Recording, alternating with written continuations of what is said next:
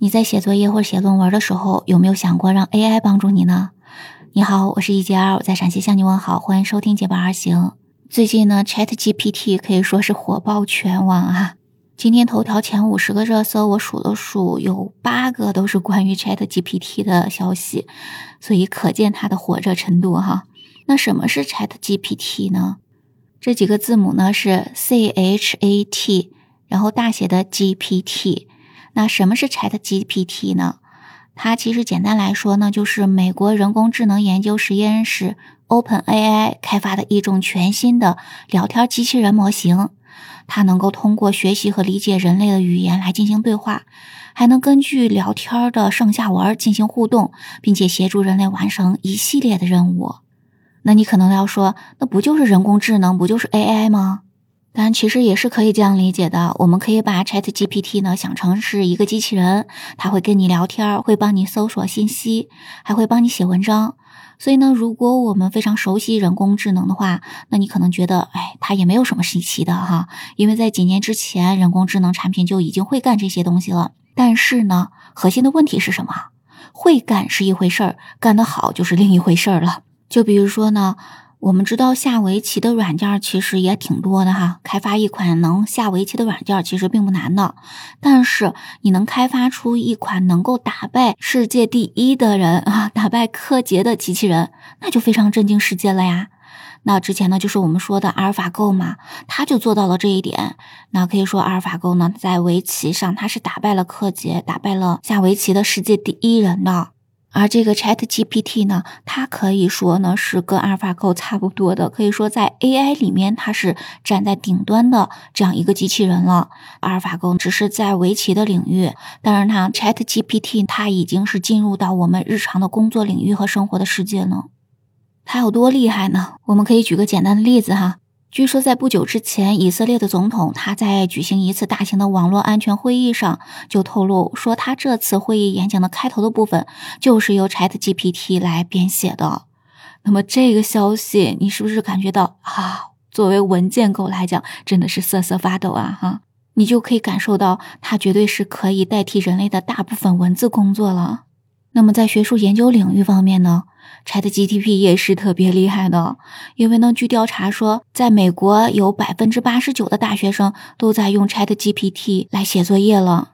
也就是说呢，Chat GTP 可以说已经成为从初级乃至更高水平的学术研究来进行了。那很多的大学生他都用 ChatGPT 来代写作业，那么写作业的这个水平之高，可以说一般的。教授都分辨不出来，这到底是人写的还是这个 AI 它来代写的。我们通常呢所写的那个论文，在网上会进行一些查重嘛，就是你看有没有说跟其他的论文重复的啊。我们经常写论文的时候，也都会参考别人的。那查重率，我们一般来讲呢是控制在百分之十五以内。但是呢，ChatGPT 它能做到什么呢？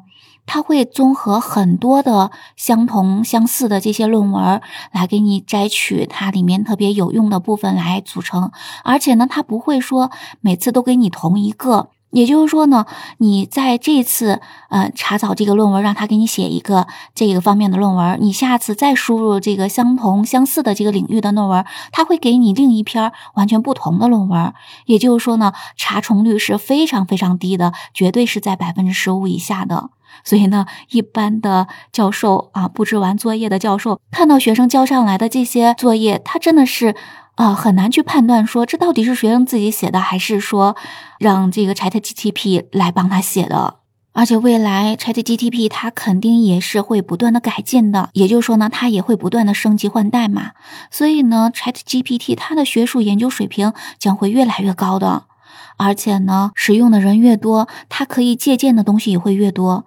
所以呢，Chat GPT 它掌握的资料和方法也会越来越多，它能撰写出非常高水平的学术论文，这也是不稀奇的了。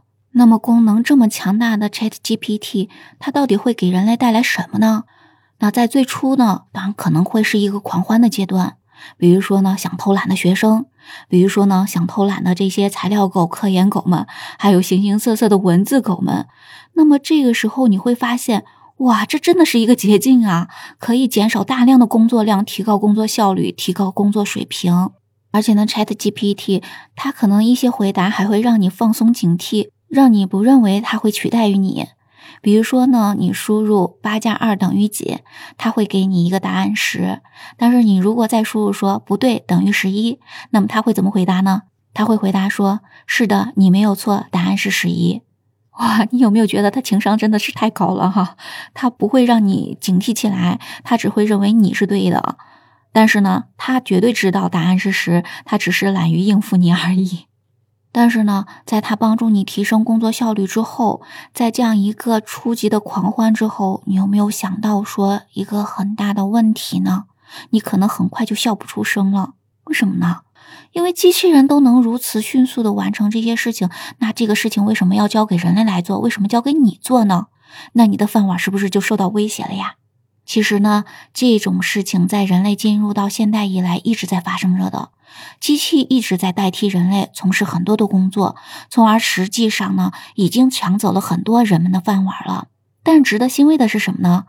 那人们当然又会发明出或者说创造出新的行业，也就是新的饭碗。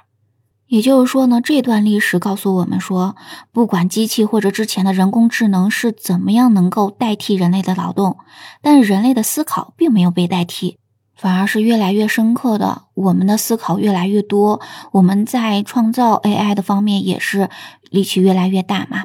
所以呢，我们在这方面的能力和活动，并不是出现了退步或者停滞，而是在不断的进步当中。那这才是人类进步的希望嘛。那么，Chat GPT 它带来的问题是什么呢？就是我们人类最高级的一些思考以及相关的脑力劳动、智慧活动正在被代替。也就是说呢，我们刚才说到了非常高等级的这种发言稿，还有呢，我们的学术论文都在被 Chat GPT 来代替。这些部分是我们人类文明中最精华的部分啊！如果这些部分都被 ChatGPT 代替了，那么我们在这方面如果被弱化、被停滞甚至退化，那给人类带来的这个灾难肯定是非常非常大的了。那目前值得庆幸的是什么呢？ChatGPT 在美国的教育部门已经被叫停了，也就是说呢，大学生们用它来抄作业，啊，也是不再那么简单的了。而另一方面呢，其实也有人做了一些这个实验的，也就是说，ChatGPT 它所给写出的这些论文里面，它只是集合了之前所有人写过的这些内容，它并没有创新。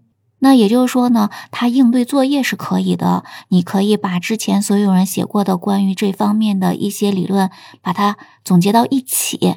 它可以说呢，只是一个可以帮我们写一篇那种。汇总的一些东西吧，但是呢，让他去创新一个新的理论，他是不可能做到的。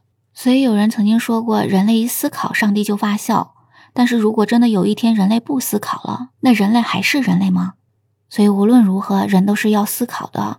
只有思考，人类才能不被 AI 代替；只有思考，人类才能不断的进步。所以，虽然 Chat GPT 它能够给我们带来很多的好处，能够代替我们很多的劳动，但是如果你不想让它代替你，你就要多思考，用我们的脑力思维来战胜它。Chat GPT 的功能如此强大，真的好想去使用一下啊！但是目前呢，在我们国内还没有办法注册。那据说呢，百度它可能会引入跟这个相似的一个算法吧，会引入一些新的 AI 的程序。非常的期待哈，但是呢，每一次科技的进步，它都是双刃剑了。那么你觉得 Chat GPT 它对我们的生活是有更大的帮助呢，还是可能会代替更多人的饭碗呢？那在评论区可以跟我聊一聊啊。我们今天的分享就到这里吧，感谢你的聆听。如果喜欢我的节目，不要忘记关注、订阅、点赞、好评哦。我们下期节目再见，拜拜。